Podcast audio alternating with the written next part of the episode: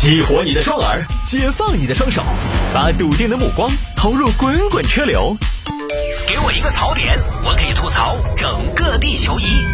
微言大义，换种方式纵横网络江湖。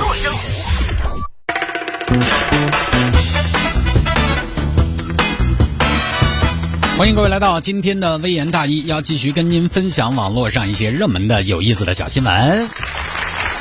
有听众朋友说，摆一下这个事情：二十一岁的女护士被解聘，竟是因为拒绝约饭惹祸。当时的主任却说呢，因能力不行。当然，主任现在已经就是就是下课了啊。前主任，这个事情发生之后呢，响哥马上在朋友圈转发了这条新闻，说：“辛总，以后你叫我喝酒，我一定去。”这个求生欲啊，你看，来看嘛。最近呢，成都商报报道了这个事情，这儿一个小丽。从三月十五号开始，在成都一个医院，叫成都医大医院，听起来是个大医院啊。我看了一下，它是，也不说小医院吧，营业性的医院，也就是说私立。小李啊，在这儿当护士。小李啊，那个试用期一个月，是吧？这个这个好好干呐啊！我们可是要严格考察你的。放心吧，主任，我一定拿出最好的状态来。嗯，要多学习，多进步。好，这儿留下来了。这我先说啊，我们先按照小丽的这个说法来。哎，到了三月二十六号这天呢，小丽收到了领导发来的微信啊，这个这个这个，今天下班之后有没有事啊？你要是没得事的话，就一起来吃个饭嘛。呃，主任，我我约了朋友的，约了朋友，是你之前说了个朋友吗？是啊，那就把他叫上一起来吃饭嘛。不行，领导，他让我陪他买点东西。啊，这句话回过去之后呢，这时候领导发来一个表情，什么表情呢？就是 emoji 表情包里边瘪嘴那个，就不开心啊，是这么个意思。这是三月二十六号的事情啊。中间呢，小丽和主任之间没有更多对话，一直到了四月六号，主任又发来了信息。这个这个，你几号入职的？试用期还有几天？我我是十五号入的，十五号入的。那你觉得你的试用期能过吗？目前看，试用期你是过不到的。啊，主任，那怎么就过不了了呢？嗯，反正这两天可以来找我办理一次了。那我一个月试用期还没到啊，一回事。这大半个月都过去了，走吧。啊，当然你也可以上班嘛，看你啊。这边小丽一看领导都这么说了，我还在这干嘛呢？我这儿还在纠结啊。四月七号晚上八点过，小丽又收到另一个同事，注意啊，另一个同事是个男生发来的微信。哎在哪儿？在不在学社？一起吃饭噻。我不在宿舍。哦，不在说，那算了嘛。我还拒花钱。啊，小丽拒绝了这个同事之后，十分钟，主任短信又来了。试用期过不到了，办离职吧。好，这是四月七号晚上八点过。到了四月八号凌晨一点四十四分，也就是几个小时之后，那个同事呢又跟小丽微信语音连线。你看，凌晨一点四十四分还连线啊！年轻人睡得真晚。嘿，去，算喝酒噻！都几点了还出来喝酒？哎呀，来嘛，硬是才才开始的嘛！我不来，半夜三更的，我不来了，你们喝吧。啊，这儿的细节是啊，前面说了，这个同事是个男同事。好，天亮之后呢，小丽就去医院办了手续。我办个出院手续，出院啊，不是，就是离职。离职也是出院吗？啊，出院手续出了这个院，我挺开心的。离职啊，离职的当天呢，主任又给小丽发了一条信息。这个这个这个，给你个忠告啊，做事啊，学习啊可以慢，但是一定要领会领导，并且听从领导的指示去做。小丽后来又去问自己跟的那个老师啊，他跟了个老师嘛，不是这个主任。谢老师，谢老师，我离职了啊？真的？咋领导没跟我说呢？哎，我们小丽那么乖个娃娃，那行吧，那你先吧，我有点事，拜拜。据媒体报道呢，在小丽保存的微信聊天中，记者还发现有医院同事鸣不平，动不动就是这个样子。之前那个妹子也是啊，这后来呢，新闻的追踪报道又证实了这一点，就是之前呢，确实也有两个妹子有这样的遭遇啊。小李呢，于是有点起，就把这个发到网上去了，这儿主流媒体都报道了，并且呢，微博热搜也上了。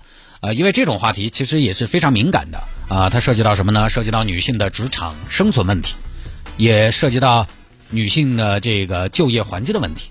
事情一曝光出来，医院领导给小李打电话了。小李啊，我是谢院长啊。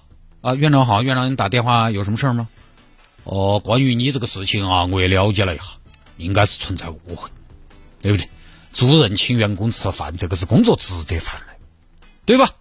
吃饭也是工作吗？哎呀，小李呀，团结同事，增强凝聚力，何尝不是工作呀？院长，革命不是请客吃饭，我不太能理解这个。呃，我觉得是，因为他在主任这个位置，他要带队伍啊。以前打了胜仗，那也是要痛饮庆功酒的，这是他的职责范围。而他要解聘你，希望你理解，也是他对你工作的不认可，这是他的什么？这是他的工作职责啊，院长。那你怎怎么解释？主任当时跟我说，给你个忠告，做事学习可以慢，但是一定要领会领导并听从领导的指示去做，这个怎么解释？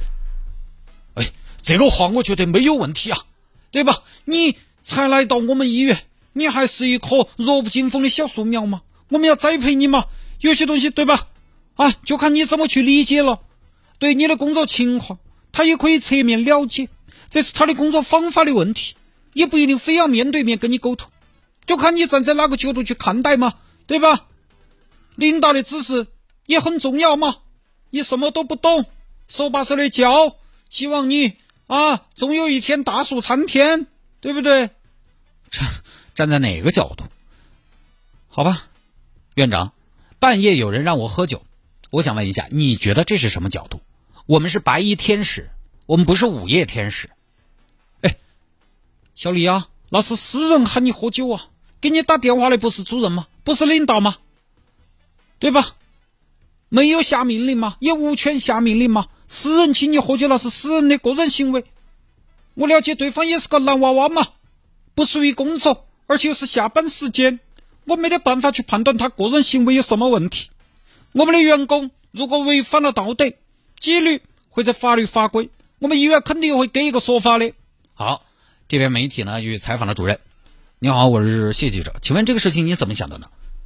呃，我我确实是在三月二十五号下午五点过给小丽发过信息，啊，是吧？这个这个记者啊，记者同志，哎，你是呃谢记者啊，谢记者。但是当时啊，请的谢记者我跟你说嘛，不止他一个人，我们几个新入职的员工，我都有邀请啊。后面四月七号我发信息喊他离职，同时又有同事邀请他喝酒，这是两件事情。员工在非上班时间的个人行为，我们也管不到。那请问解聘他跟不出去吃饭有关系吗？啊，这个这个应该是审慎的说，应该是没有的啊。不审慎的说，应该也是没有的。我们主要还是考虑到这个、这个、这个、这个啊，是吧？这个小丽啊，因为她这个工作能力不行，学习太慢，是吧？我们觉得到了试用期也过不到啊，干脆也不互相耽误。他还可以凭余药，天工人了飞啊，我们也可以，我们也可以怎么说呢？啊，我们也可以换一批啊，换一批顶上，就提前解聘嘛。那当时您有没有想过给小丽解释一下原因呢？呃，解聘啊这个事情啊，谢记者你可能一个秋儿你不了解，解聘啊有的会解释，有的也不会，相当于什么呢？这个就相当于分手了，你还去问对方爱没爱过，没有意义了，是吧？好了嘛，谢记者，我听说你晚上十点就要上床睡觉，九点五十五了，你不要就把脚洗了上床了，好。那么，到底带小丽的老师有没有说过自己工作能力不行呢？这周星期一，小丽又跑去问了老师：“谢老师，他们说我能力不行，截屏哦，你告诉我，我能力是不是不行？”哎呀，小丽，你看你这么问，你告诉我，你不要激动嘛，小丽，你告诉我快点儿。呃，我我我是这样的，你在你上班半个月左右吧，主任来问过我，我说的是你适应能力呢，是比那个当时跟你同期的那个谢大爷要差一些，所以所以最后谢大爷留下来了，呃，也开除了，他不喝酒，这是开玩笑啊，这是开玩笑加的。那关于主任说的请小丽吃饭那次是聚餐的说法呢？这边小丽说，问所未问。不管是主任还是院长，前后根本没有说是什么呢？是单位聚餐，啊，大概哈就是这么一个事情。那我呢就把它理了一下，就这个事情呢，说实话，现在我觉得，即即便是这个主任啊，现在已经下课了，但是呢，我觉得也不是那么的清晰，很多细节不是那么的水落石出。或者说，即便水落石出了，然后呢，大家想过这个问题没有？水落石出了，也有点儿无济于事，也有点儿无解。就是现在是这个主任也下课了，然后这边小丽呢，依然是被解聘了啊。医院方面还是坚持说这个解聘是合理合法的啊，解聘就解聘了。当然，小丽当然也没必要回去。我觉得这样一个自己待着不开心的这样一个集体，你可以不去。但是关键就是什么呢？这个问题，你看他即便是被解聘了，但是。他好像没违法，就这个主任面临的惩罚并不会太大，付出的代价并不会太大。劳动法里边说的是，你看，劳动者有下列情形之一的用人单位可以解除劳动合同，在试用期间被证明不符合录用条件的，光这一个其实就拿这样的事情就就有点没办法。即便是官司打输了，行嘛，我可能试用期间不能不能试用期期间不能随便解雇嘛，那我给你点赔偿金嘛，你走嘛。又给不了多少赔偿金，所以职场上始终有些无解的问题。我们每个人都觉得，就觉得我上班嘛，上班我就好好工作，下班我就应该无拘无束。上班领导安排，下班自己说了算，个人能力才最重要。有了本事，我就不用趋炎附势。私人生活你领导管不着，私人的时间你领导没权利占用，这些都没有问题。但是在职场上，大家也都是职场人，你知道这也很难。你本来可能是想在业务上大显身手，结果却发展成了一个应酬高手。你本来想把工作和生活分开，你最后发现工作是工作，生活呢也在工作，上班在工作，下了班可能也多少跟工作有点牵绊，都有那么容易。你想想，我们算是很幸运了，我们领导从来不让我们出去喝酒，因为领导不喝酒。我们领导唯一一次教育我们团队，是因为出去吃饭。啊！当时大家哦哟，狼吞虎咽，因为我们城市之间的美德啊！大家半个半个小时就吃完了，没有人说话，全部埋头苦吃。就是我们这个团队在光盘行动中以非常大的优势领先于其他频率。领导当时忍不了了，你们还是给我留点面子嘛！不是喊你们吃酒吗？你们吃慢点嘛！哈，真事儿啊！你看，所以我们这儿那真的就是嗯，真的上有天堂，下有城市之音。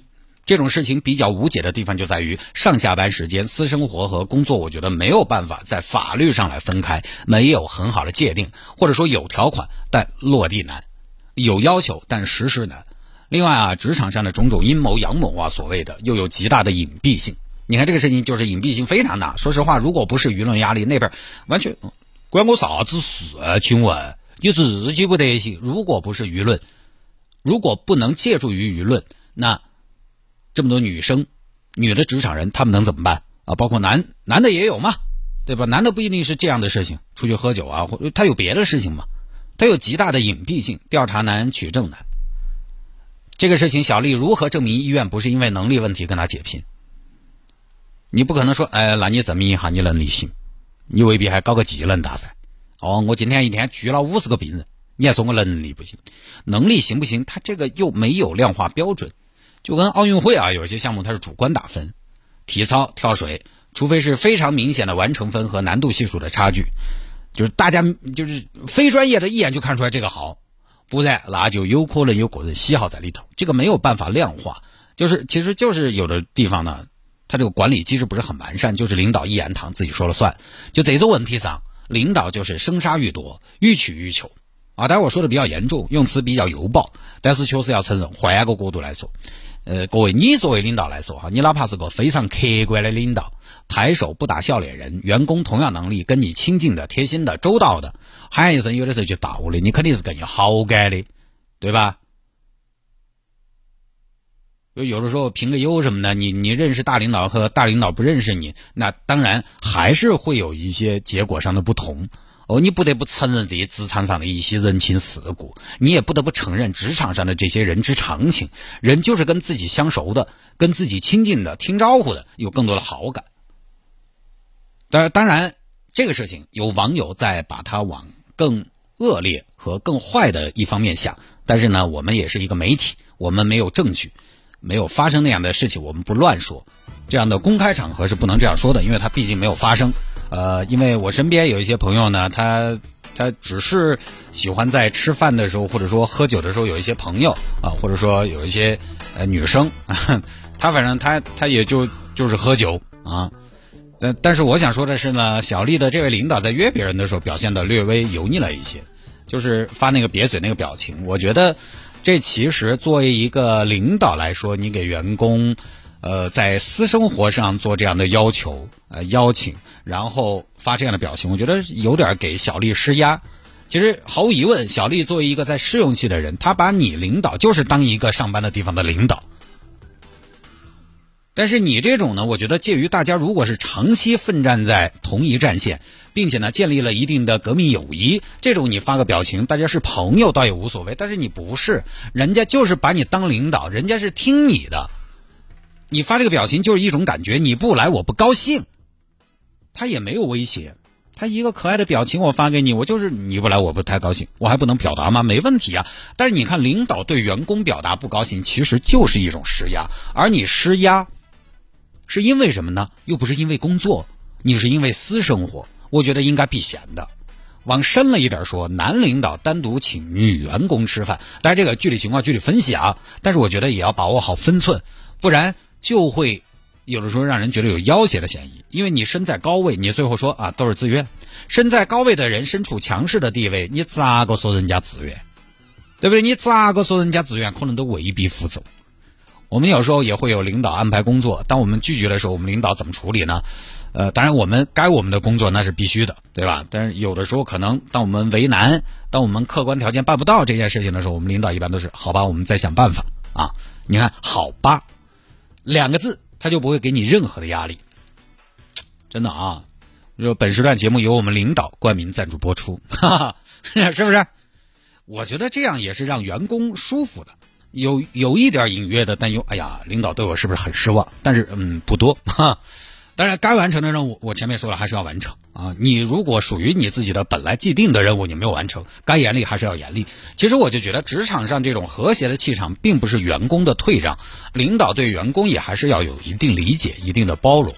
就比如说，我就觉得，除非比如说大家在领导和员工在微信上聊天，我觉得除非是对话结束了，员工不回领导微信不礼貌，那领导不回员工微信，我觉得一样也考虑的不周全。你要考虑，你这个样子把员工吊起，员工一天还战战兢兢的呢，啊，这个不多说了啊。这个事情根据现有的材料来说，我觉得关键我要把重点放在这个工作和生活分开。同时呢，领导对员工施压这件事情上，包括说这个工作能力绩效的评定，它的标准啊。到底有多少东西可以量化？到底有多少东西是主观的东西？反正不管咋说，即便有些工作，它主要一天就是请客吃饭啊。你比如说做业务的，跟大客户的，很多时候就是在外边跑，这种工作生活其实很难分开。但是无论如何，我觉得护士不应该是陪人吃饭，这不应该是他的工作。下了节目之后呢，想要来进行交流和互动，有些什么问题呢？想要提问啊，想要沟通交流聊骚百条，也欢迎您来加一下我的私人微信号。拼音的谢探，数字的零幺二，拼音的谢探，数字的零幺二，加为好友来跟我留言就可以了。我大概呢，怎么样证明自己是真人回复呢？就是一会儿啊，进广告的时候，现在加微信的朋友，您就发现，哎，通过了。很多朋友都是通过这个来辨别是不是真人回复的啊，真听真看真感觉真回复啊，这个没有拐的。好吧，回听节目呢也很简单，喜马拉雅和蜻蜓 FM 上边直接搜索“微言大义”。直接搜索“微言大义”这两个 A P P 都可以，就可以找到往期的节目了。当然，现在呢还有听众给我建议说，你在节目里边宣传一下阿基米德这个 A P P，这个 A P P 呢就能回听。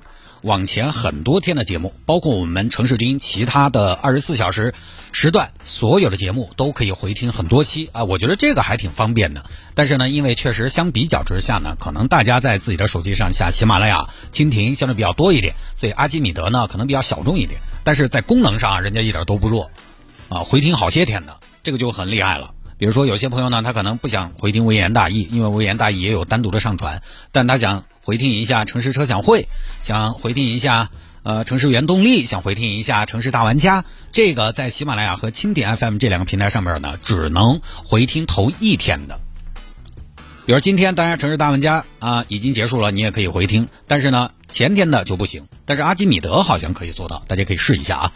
来吧，言归正传，来摆一下今天的微言大义的内容。